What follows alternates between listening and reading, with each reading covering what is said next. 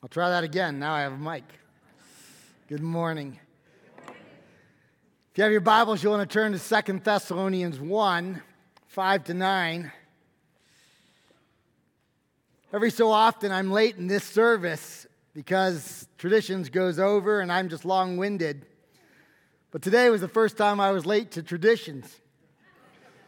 The clock out there by the door is 10 minutes slow. Who knew? So I went over there to greet like I do about 10 minutes before, and Jeff said, I don't want you to be panicked, but uh, it's two minutes into the service. And I walked in, and the worship leader was up there fumbling through his Bible, trying to find something, anything to fill the time. And uh, so I'm glad I'm on time at least to one service today. Let's uh, go ahead and pray. Father God, I thank you for your inspired, inerrant word. I thank you for the series of which we look at texts and topics that are often misunderstood. And today is no different. And so, Father, as we look at a text that I suppose is socially unacceptable, a topic that is often not talked about as it ought. I pray that we would be faithful to your word and that you would allow our hearts to be shaped by biblical truth rather than what we would prefer or what we would imagine or even what we would think is acceptable to society. Father, we want to be acceptable to you, not necessarily to society. Guide us, we pray, O Lord. It's in the name of Christ we pray. Amen. This past spring, I had the honor of going with 42 others to Rome. And while we were in Rome, we went to the Vatican and among the many sites, we went to the Sistine Chapel. If you're familiar with the Sistine Chapel that was created by Pope Sixtus, that's how it got the name Sistine, since 1492.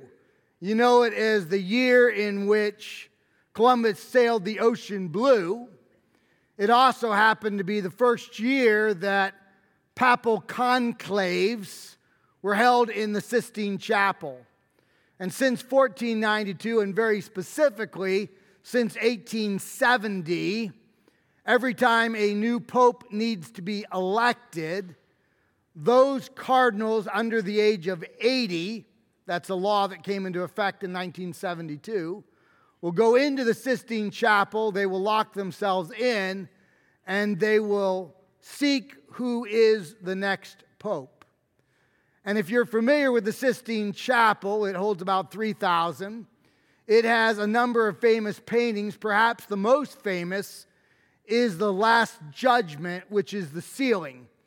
They're going to put up a picture of the ceiling of the Sistine Chapel. And if you're familiar with it, yes, we clothed a few people. Probably broke the law by doing it, but I had horrors of half dressed people on very large screens, and so uh, I didn't do it, so if it's against the law, I'll tell you who did it. And she can go to prison, and I will visit her because she did it for me.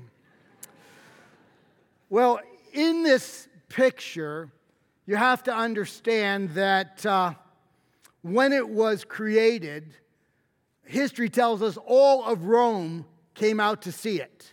I don't know what that means, but many came and those who came to see it were divided. Artists loved it. The church was quite concerned about it. We'll start about the art community. They loved it. Think about it. He created this 65 feet in the air. Now, spoiler alert, he did not lie on his back to create this. Hollywood gives us that picture in 1965 in a movie called The Ecstasy and Agony, in which Charlton Heston took on Michelangelo and laid on his back to paint The Last Judgment. Prior to 1965, nobody had ever considered that he painted it on his back. In fact, Michelangelo made a set of stairs and set of scaffolding that he used for the nine years in which he painted it.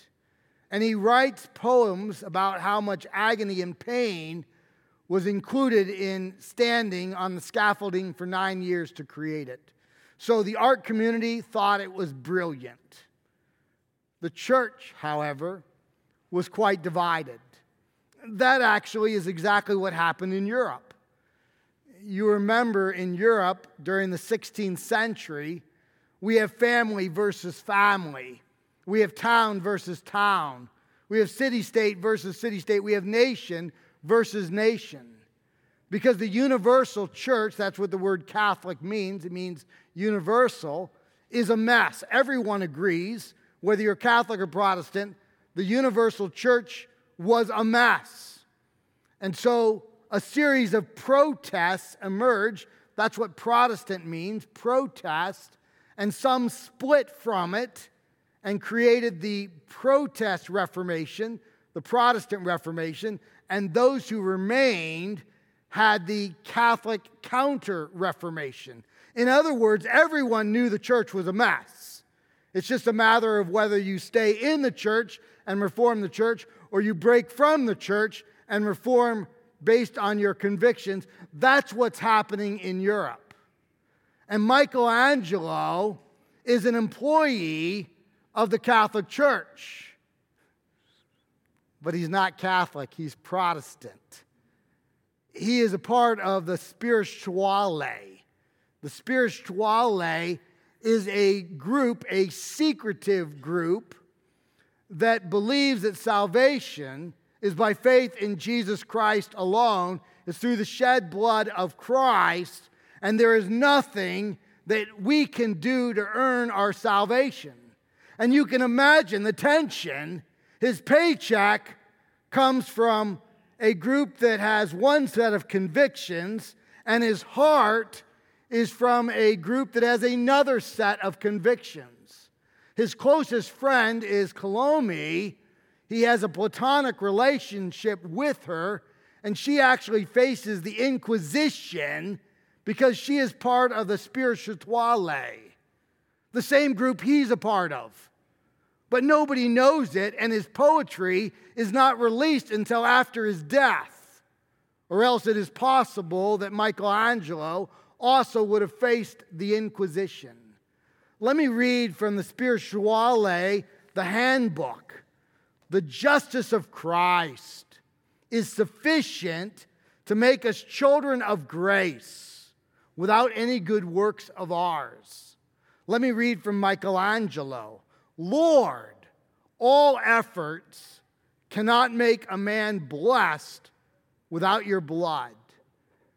And it is this Protestant Catholic conviction that is found in this painting, The Last Judgment, in the most famous chapel of Catholicism. So here we have Christ and his mother Mary. So they're going to give us a blow up of that understand what the preparatory drawing was. The preparatory drawing, which the church agreed to, did not have Mary like this. It had Mary intercessing on behalf of people and pleading for their souls as an intercessor, as an intermediary to go to heaven. That's what was agreed upon. But when Michelangelo painted it, he has her acquiescing to the command and the lordship of Christ. He probably used my physique, by the way, when he painted that.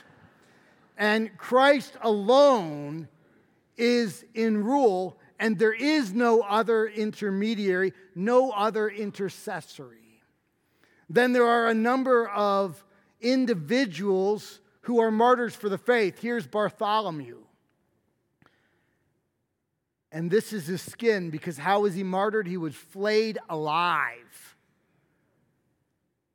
And Michelangelo wanted us to know that even a martyr, even a martyr who was flayed alive, does not have the works needed to get to heaven.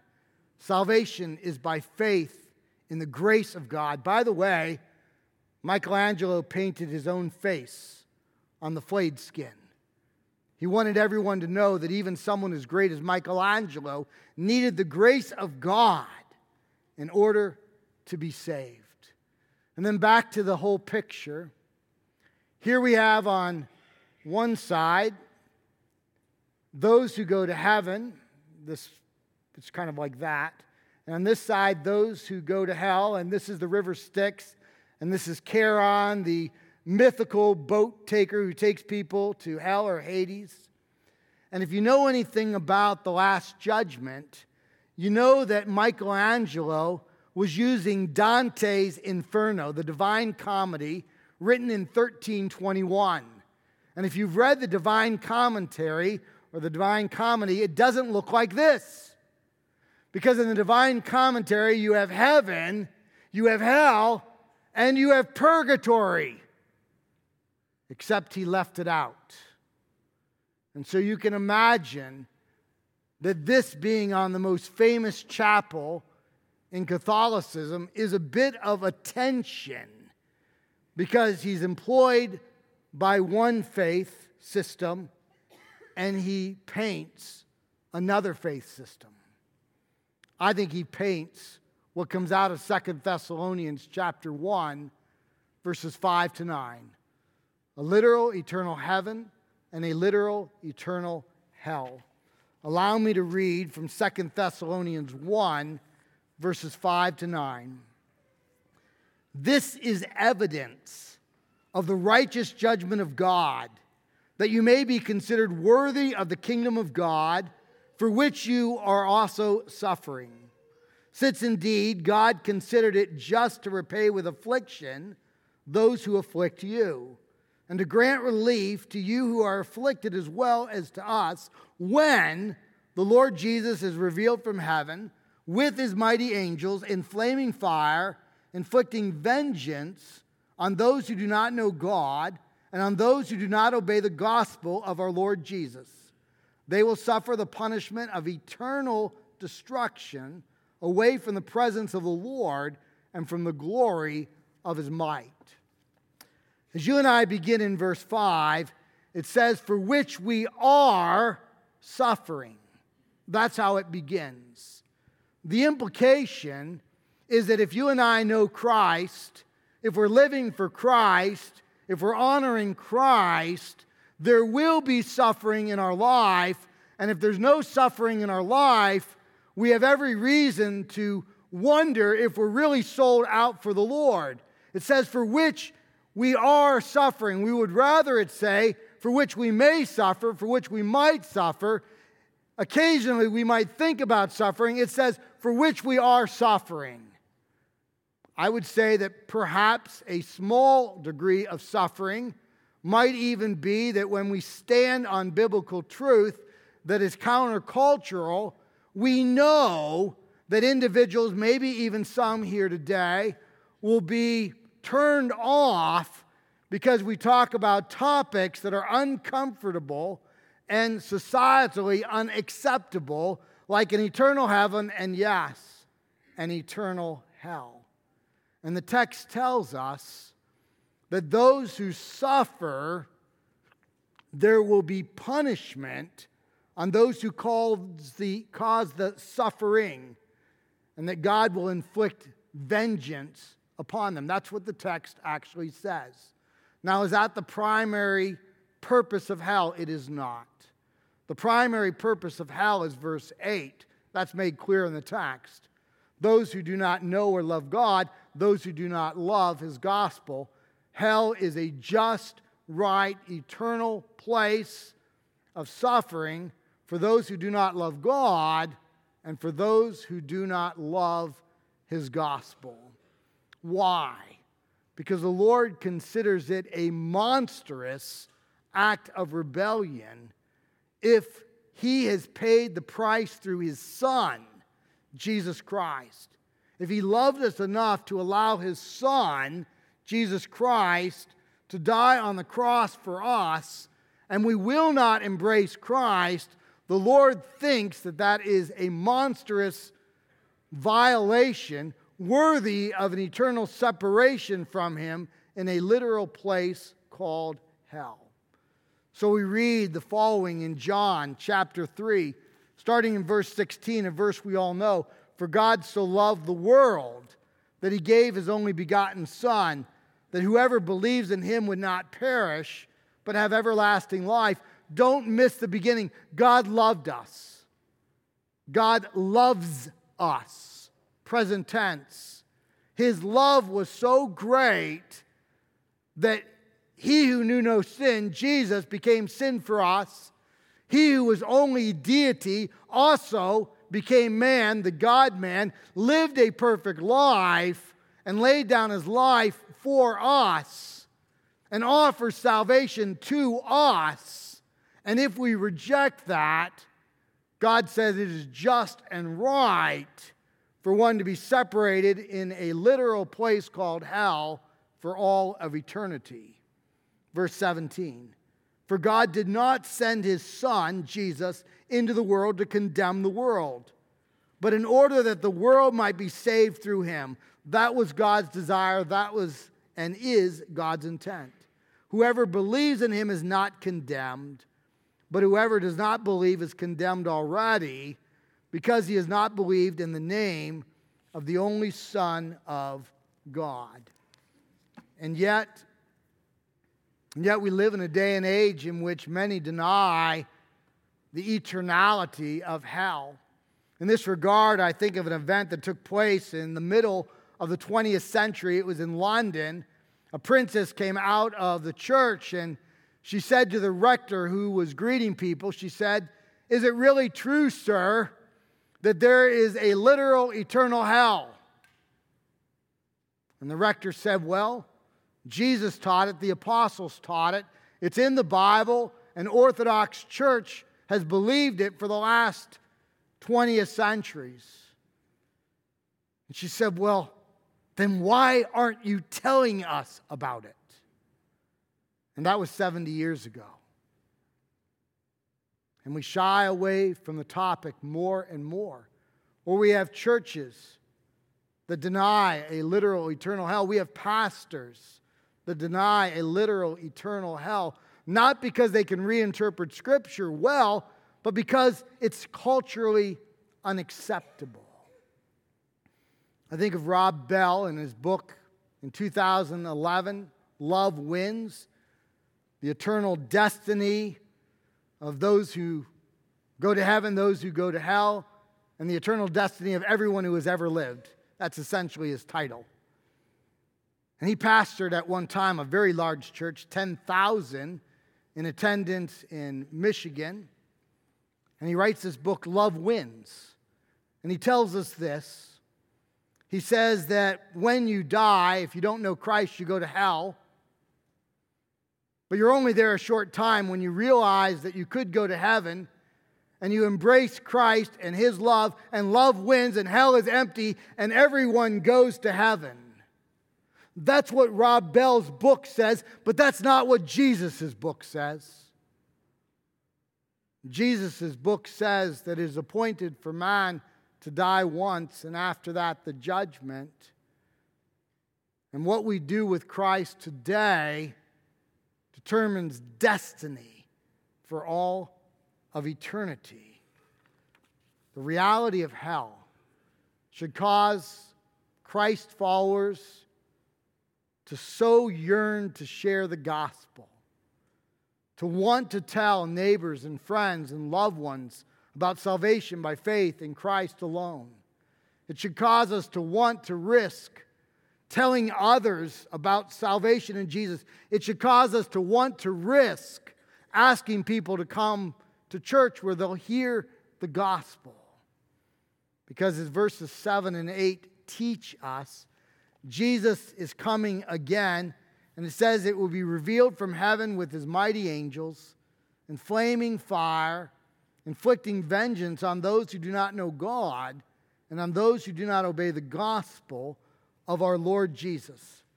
Matthew 16, verse 27, puts it this way It says, For the Son of Man is going to come with his angels in the glory of his Father, and then he will repay each person according to what he has done. It speaks of fire, it speaks of repayment, it speaks of mighty angels, probably not a, winky, a wimpy Tinkerbell, but angels of judgment who will bring eternal punishment. Verse 8 on those who do not know God and those who do not love his gospel. Two categories those who do not know God and those who do not love his gospel. Think with me about this. Those who do not know God, they might be in a closed access country a country that might be dominated by a non gospel centered religion or faith. And you say, well, they will die without knowing the name of Christ. And please come next week because I want to interact with this topic for the entire message. But in a nutshell, this is what Scripture says. In Romans chapter 1, it says, The truth of God may be known by all that God has created and therefore we are without excuse. Psalm 8 says the glory of God may be determined through the natural creation, the natural revelation, and therefore when we deny God, we are without excuse. And Romans 2 says that the law of God is written on our hearts. Nomos, law, referring to the Ten Commandments. And the first two commandments of the Decalogue is that we cannot commit idolatry. And we're told by Scripture that we innately know because of creation that there is a God, and because of what is written on our hearts, that we can only worship the one true God. And we'll talk about if someone doesn't deny that next week, what happens. But essentially, Scripture says because of natural revelation, because the law of God is written on our hearts, nobody has excuse to reject the gospel? Nobody. That's the first category. The second is those who deny the gospel. That's referring to those who are not in a closed access country, a country like ours where you can get a Bible, you can turn on a radio and hear some biblical preaching, you can go to church, you can get books. You probably know people who have heard the gospel. You may even come to a church like Highland where the gospel is preached. And scripture is very clear to whom much is given, much more is expected. The more gospel light we have, the more culpable we are to the judgment and the punishment that God will give. Hell is a terrible place. It's an eternal place for all who go there but it is a place where some will receive greater judgment than others. It's eternal for all, it's terrible for all, but some, because of the amount of light they have, will face a stricter judgment than others. Isn't that what Luke 12, 47 and 48 says?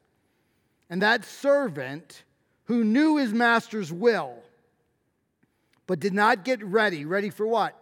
Death over the return of Christ. Or did not act according to his will, will receive a severe beating, a strict punishment. But the one who did not know and did what deserved a beating, for the wages of sin is death, and all of sin, all have fallen short of the glory of God, will receive a light beating. Everyone to whom much was given, of him much will be required and from him to whom they have entrusted much, they will demand the more. Isn't that also what Jesus said in Matthew 11? I think maybe Andrew might have read this in the message he gave, but Matthew 11, 20 to 24, it reads this way Then he, Jesus, began to denounce the cities where most of his mighty works had been done so these were cities that heard the teaching, they saw the miracles, yet they did not change. They saw the mighty works that had been done, but they did not repent. Woe to you, Chorazin! Woe to you, Bethsaida! For the mighty works done in you have been done in Tyre and Sidon, those were archetypical wicked cities. So even if those Old Testament wicked cities, if they had had the teaching, if they had heard the, the messages, they would have repented long ago in sackcloth and ashes. But I tell you, it will be more bearable on the day of judgment for Tyre and Sidon, more bearable for two cities and inhabitants that are in hell than for you, it says. And you, Capernaum, will you be exalted to heaven? No, you will be brought down to Hades. And you remember in this chapter, Jesus cursed Capernaum. And if you've been to Capernaum, you know that all it is is ruins. Capernaum has never been rebuilt. It's lakefront, literally. It's lakefront property. It's never been rebuilt. Jesus cursed Capernaum. That's a pretty big deal. For if the mighty works done in you had been done in Sodom, it would have remained until this day. But I tell you, it will be more terrible or tolerable on the day of judgment for the land of Sodom than for you. For the unbeliever, verse 9 is clear. They will suffer the punishment of eternal destruction. Let me look at each of those punishment Punishment is suffering. Eternal, lasts forever. Destruction, olethros. That's where sometimes we get into trouble. And so some have read the word destruction and they say, well, okay, that means that when you die, you go to hell for a small amount of time. It can't be that long. And then you cease to exist, annihilation, because the Bible says destruction, olethros. Except that's not what it means. Olethros doesn't mean cease to exist, it means useless, it means worthless, it means empty. It means that you have an existence that is of no value, no worth, an empty existence separated from God. That's what olethros, valueless, means. If we believe the Bible, and I believe it with every fiber of my being, hell never ends. So let me summarize with a few thoughts. First, I believe our hearts ought to break over this topic of hell. I was with some pastors earlier this week, and we do some kind of mentoring thing four or five times a year. They come to Highland, and, um, and we were talking. And a few of us were talking about individuals, and uh, one pastor said, you know, he knew somebody that, that seemed almost to relish hell, to not at all feel the need to share the gospel, who would say things like, you know, they're just going to hell, it doesn't really matter. That should not be the heart of Christ followers. The heart of Christ followers cares and loves people and yearns that people come to Christ and, and yearns for the opportunity to share the gospel with others and to bring them to know the joy of salvation in Christ and brings people to a church where they'll hear the gospel. The heart of Christ is 2 Peter 3 9. This ought to be our heart. The Lord is not slow to fulfill his promises, as some count slowness, but is patient toward you. Aren't we thankful for that? He's patient toward you, not wishing that any should perish, but that all should reach repentance. That's the heart of God. That should be our heart to yearn that people come to a saving knowledge of Christ. And this leads to our second point. We have the opportunity to share the gospel we are therefore Christ's ambassadors, as though God were making his appeal through us. We implore you on Christ's behalf, be reconciled to God. We have the joy and the responsibility to implore people to come to Christ. Third, hell exists because some have resisted the truth of God that is known in creation. They haven't loved God and they do not love his gospel. And God gives people what they have desired, what they have pursued a life without him. Dr. John Hannah, a professor of history at Dallas Theological Seminary, he wrote this No one who is ever in hell will be able to say to God, You put me here. And no one who is in heaven will be able to say, I put myself here. Now think about that. No one who is in hell can say, It's your fault, God. Isn't that the truth of Luke 16, where we have Lazarus and the rich man goes to hell and he says, Hey, God, will you send an angel to my brothers so that they don't end up here? Do you know what he's saying? It's your fault, God. At least, if you didn't care enough about me to send an angel, send an angel to my brothers. And you remember what the reply is they have the law and the prophets, just like you did. You had light, you resisted light. You can't blame me for where you are. And if we go to heaven, we can't say we got there because of ourselves. We got there because of the mercy and the grace of Jesus Christ, who paid the penalty of sin and offers us eternal life. And finally, we need to remember Hebrews 9:27 is appointed for man to die once and after that the judgment. Purgatory was created in the 12th century. It's not found in the Bible that teaches a literal heaven and a literal hell, eternal for the believer and the unbeliever. Annihilation misunderstands the word destruction which doesn't mean the end of existence, it means worthlessness, useless, uselessness. And Rob Bell's Love Wins, universalism, it's not taught in Scripture either. Instead, Scripture says today is the day of salvation. Today. This day. We have no idea what will happen when we leave the room. Maybe we have years and decades left. Maybe we don't. We don't know. But today we have heard that salvation belongs to no one else but Christ, who offers it to us by grace, what we don't deserve, as an act of mercy. He paid the penalty of our sin, that if by faith we would say, I believe in you, Jesus. Come into my heart, forgive me, and become my Savior. We will pass from an eternity separated from God to an eternity with God. And we who know Christ have the joy of telling others about Jesus. Don't leave here today without knowing Christ. And don't leave here today without a commitment to share Christ with others. Let's pray. Father God, uh, I thank you for the bold words that you inspired Paul to write in 2 Thessalonians 1 5 to 9. Of course, in no way did we do justice to them.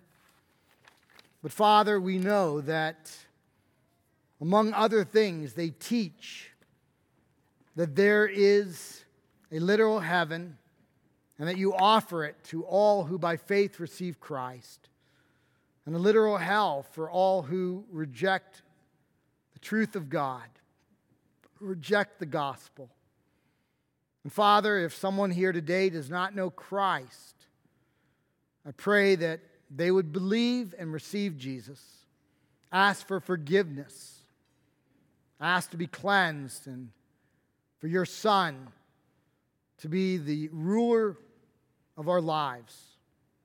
And Father, give us a boldness to share the gospel and broken hearts to really care and love people. Love them enough to tell them about salvation in your Son. We ask these things in the name of Christ. Amen.